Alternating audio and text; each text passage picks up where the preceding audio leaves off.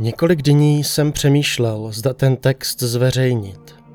Nerad šířím zbytečnou paniku, neprokazatelné smyšlenky a různé konspirační teorie. Ale bylo to přání toho nebožáka a on tomu věřil natolik, že byl ochoten se raději zastřelit. Proto už kvůli jeho památce ten text zveřejním. Ale zeptali byste se mě, zda je to pravda, či zda tomu věřím. Na obě otázky bych odpověděl ne. Dle mého názoru se jedná o slova blázna. Vše začalo před čtyřmi dny, 23. listopadu 2019, když jsme s kamarády seděli v naší oblíbené hospůdce. Večer probíhal jako obvykle, bavili jsme se, popíjeli. Mou pozornost však neustále přitahoval podivný chlápek naproti přes ulici. Stál tam v balónovém plášti s kloboukem na hlavě. Vypadal jako nějaký detektiv z krimi seriálu 90. let. Stále se snažil upoutat pozornost kolem jdoucích, ale asi nebyl New Yorkčan. Tady si lidé hledí svého, i kdyby jim někdo nabízel kufr plný peněz. Stál tam opravdu dlouho, na kraji temné postraní uličky mezi domy. Pomyslel jsem si, že je to možná nějaký úchylák nebo násilník, ale vypadal zoufale, možná vyděšeně. V jeho výrazu ve tváři nebyla ani známka sebejistoty. Po nějaké době jsem vyšel před hospodu, že si stranou zakouřím. Popošel jsem tak, abych se zastavil na protějším chodníku přímo naproti tomu podivínovi. Za chvíli si mě všiml a začal na mě zírat. A já na něj. Čekal jsem, co se stane. Následně kývl hlavou. Tak jsem kývl také. Pak vytáhl z kapsy kabátu něco, co jsem moc dobře neviděl. Bylo to malé, držel to mezi dvěma prsty. Druhou rukou vehementním gestem na tu věc ukázal. Pak poodstoupil pár kroků na kraj té úzké uličky, kde bylo v řadě vyrovnáno několik oprýskaných kontejnerů a jedna menší kulatá popelnice. Její víko zvedl, ohlédl se, zda se stále dívám a tu věcičku vhodil dovnitř. Stále mě pozoroval, zda nestrácím pozornost. A já se díval na toto bizarní představení a čekal, co bude následovat. No a pak přišel grandiózní závěr. Ten muž s očima stále upřenýma na mě vešel do silnice, vytáhl zbraň a střelil se do hlavy. Byl jsem v šoku, stál jsem na místě a nebyl schopen pohybu. Lidé se začali zbíhat kolem, někteří volali mobilními telefony pro pomoc. Z tranzu mě až vytrhli kamarádi, kteří vyšli ven z hospody a začali se ptát, co se stalo. Policii jsem pak vypověděl, že se prostě střelil. Nic víc. O tajemné věci, kterou předtím hodil do popelnice, jsem pomlčel. Proto jsem si došel druhý den. Ulice žila běžným životem, jako by se tam předešlého večera nestalo žádné neštěstí. Zvedl jsem víko od plechové pokopané popelnice a nahlédl dovnitř. Byly tam zbytky jídla, plesnivá pizza, kelímek Starbucks, nějaké papíry, noviny, něco, co vypadalo jako posmrkaný kapesník. A pak černý váleček. Plastový. Byla to filmovka. Pouzdro na fotografický film používaný kdysi do fotoaparátů. Takže ten chlap sem vhodil nějaký negativ s fotografiemi? Pomyslel jsem si. Má zvědavost rostla, ale nevěděl jsem, kde by mi to v dnešní době vyvolali. Ovšem, jakmile jsem vyšrouboval víčko, uvnitř byl jen srolovaný papír. Podíval jsem se na něj, ale písmo bylo příliš malé. Možná z toho důvodu jsem to nevyhodil zpátky, ale odnesl domů, kde jsem si to pod lupou přečetl. Ten den ještě zmíním. V televizi odvysílali krátkou reportáž o sebevraždě neznámého muže na 7. Avenue. Neměl u sebe doklady, žádné zubní záznamy, tak policie čekala, až se ozvou příbuzní, pouze na základě skici, popisu postavy a oblečení, které měl na sobě. Fotku nezveřejnili, stejně si ustřelil obličej. Dostal dočasné jméno John Doe, jako všichni neznámí. Více se o tom muži už nikde nemluvilo. Jak jsem se již zmínil na začátku, dlouho jsem se pak rozhodoval, co s tím textem udělat a nakonec jsem se rozhodl ho tedy zveřejnit na Redditu. Nejsou to má slova a nestotožňuji se s nimi. Je to šílené. Opis bez úprav vkládám zde. Pokud se vám tento text dostal do rukou, prosím, šiřte ho. Ne přes úřední kanály. Nechoďte na policii. Předejte ho lidem. Nenechte se umlčet. Je to mé poslední přání. Je důležité, aby lidé znali pravdu. Na mém jméně nezáleží, na mém profesním zařazení nezáleží. Nechci nikoho přesvědčovat, že je to pravda, že se to děje. Ale je to pravda a už se to děje. Pokud si někdo myslí, že tento svět řídí několik mocných a vyvolených, pak je to pravda. Ale jiná, než jak si všichni myslí, že ji znají. Ano, existuje tajné společenství, ale takové, které je opravdu tajné. My. Lidé věří, že vliv šíří vlády nebo spolky jako Svobodní zednáři, Bildberg nebo Skull and Bones. Opravdu tajné spolky, když všichni znají jejich název, jména jejich členů, co dělají a kde se schází. Ale kdo zná nás?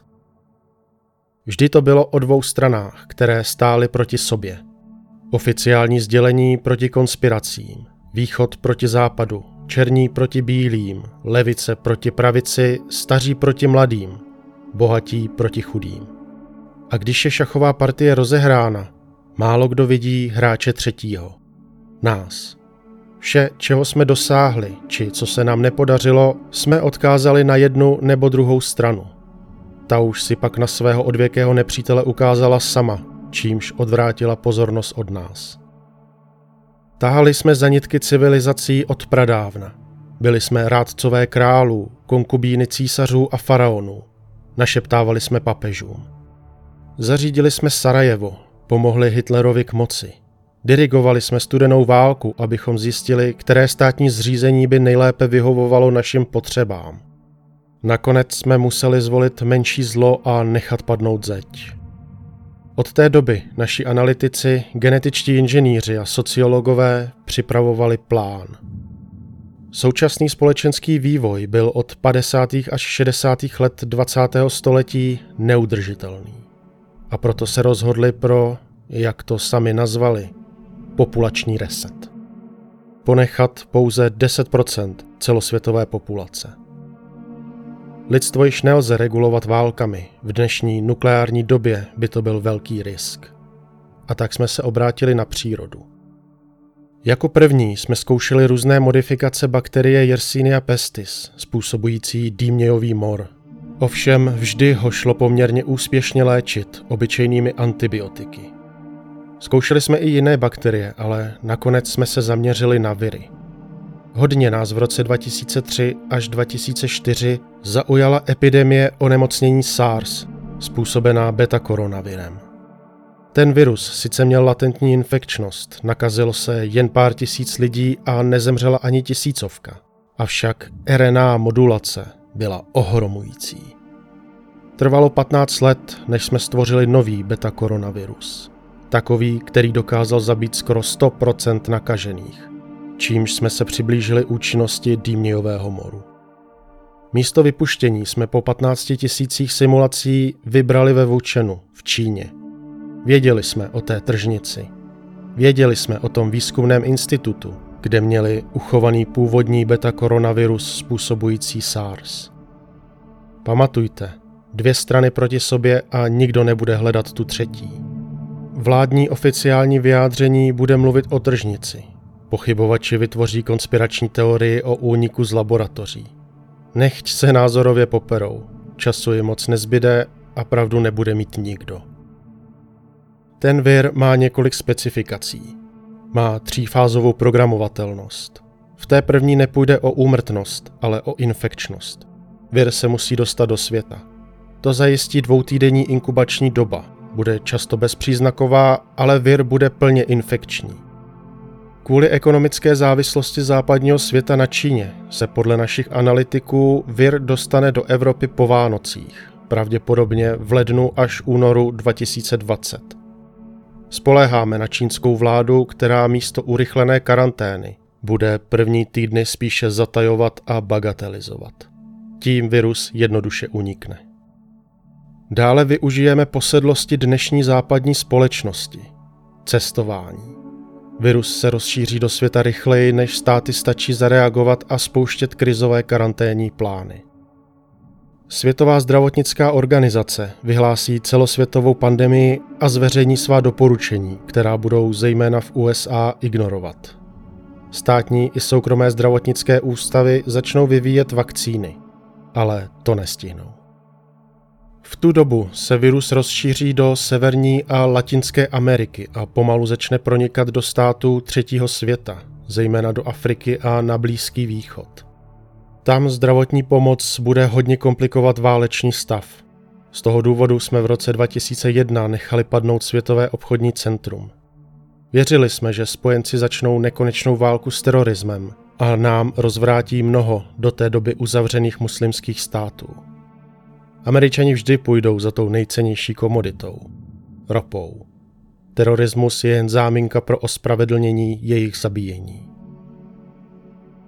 První vlna epidemie skončí přibližně v létě 2020. Úmrtnost bude okolo 3%. Budou umírat staří a nemocní, plus napočítané nuance. Rozvážou se restrikce a lidé začnou zase žít běžné životy. Začnou se opět scházet a cestovat. V tu chvíli se kontrolovaně spustí druhý program našeho beta koronaviru, který tou dobou bude už rozšířený na 70% pevniny vyjma Antarktidy. Onemocnění bude tentokrát probíhat těžkým respiračním šokem. Pro starší 50 let bude z 90% fatální. U mladších počítáme s umrtností 60%. U nikoho už nebude průběh nemoci mírný. Při tolika nakažených a mrtvých se zhroutí zdravotní systém, pak ekonomiky, zejména kvůli pádu americké burzy, jak jsme to kvůli analýze už jednou zapříčinili v roce 1929. Čínská, hongkongská, tokijská a šanghajská burza bude následovat. Německé a švýcarské banky začnou krachovat, protože stát nebude mít z čeho jim vypomoct. Inflace poroste do takové výše, že se peníze stanou bezcené. Balkán a jižní evropské státy se ocitnou na Prahu bezvládí, ať už z důvodu silných nacionalistických tendencí, tak vysoké státní zadluženosti. Západní konzumní svět se začne rozpadat. To vše se stane na podzim 2020. Existuje ještě vedlejší plán, který má prý před tímto vším oslabit vliv policie, zejména v USA. Podrobnosti bohužel neznám, jen že má být spuštěn 25. května 2020 a má na pomoci k nižší efektivitě při domáhání občanské poslušnosti. Tím se pojistí vytvoření sociálního chaosu a výše zmíněných následků. V zimě 2020 se aktivuje třetí RNA program. Vir tentokrát infikuje těhotné ženy s 80% úmrtností a 100% úmrtností plodu. Svět v tu dobu bude jedno velké bojiště o přežití. Západní civilizace zanikne ještě do konce téhož roku. Bez dlouhodobé finanční podpory se zhroutí státy v Africe, kde vypuknou občanské války, zejména v zemích ovládaných militantními vládami. Arabské státy bez vojenské kontroly z aliance opět padnou do rukou silně nábožensky orientovaných diktátorů a fanatiků a prakticky se šíité a sunité vyvraždí navzájem. I do té doby stabilní státy bohaté na ropu skolabují. Mezinárodní obchod prakticky nebude existovat Ropa se nebude prodávat ani vyvážet. Zavládne náboženský fundamentalismus. Jeho východní Asie bude zdecimována. Kvůli hustému zalidnění se tam virus rozšíří prakticky na každého. 92% Číňanů, Korejců a Japonců podle simulace zemře do března 2021. V Indii kvůli akutnímu znečištění a špatné zdravotnické péči počítáme až s 98%. Celosvětově se zastaví zásobování. Zanikne státní zemědělství, těžký průmysl, služby se stanou zbytečné. Nastane hladomor, který ustálí světovou populaci na požadovaných 10%. Vzniknou oddělené civilizační osady, čímž se virus nakonec vymítí. Rok 2022 na planetě přežije něco přes 700 milionů lidí. V tu chvíli začne program Eden, program slučování. Ale o tom už vám nic povědět nedokážu, součástí jeho vývoje jsem nebyl. Šiřte prosím tuto zprávu. Sice už nelze nic změnit, virus byl vypuštěný, ale veřejnost se musí dozvědět pravdu. Dozvědět o plánu populační reset. Kola dějin se roztočila. Bůh s vámi.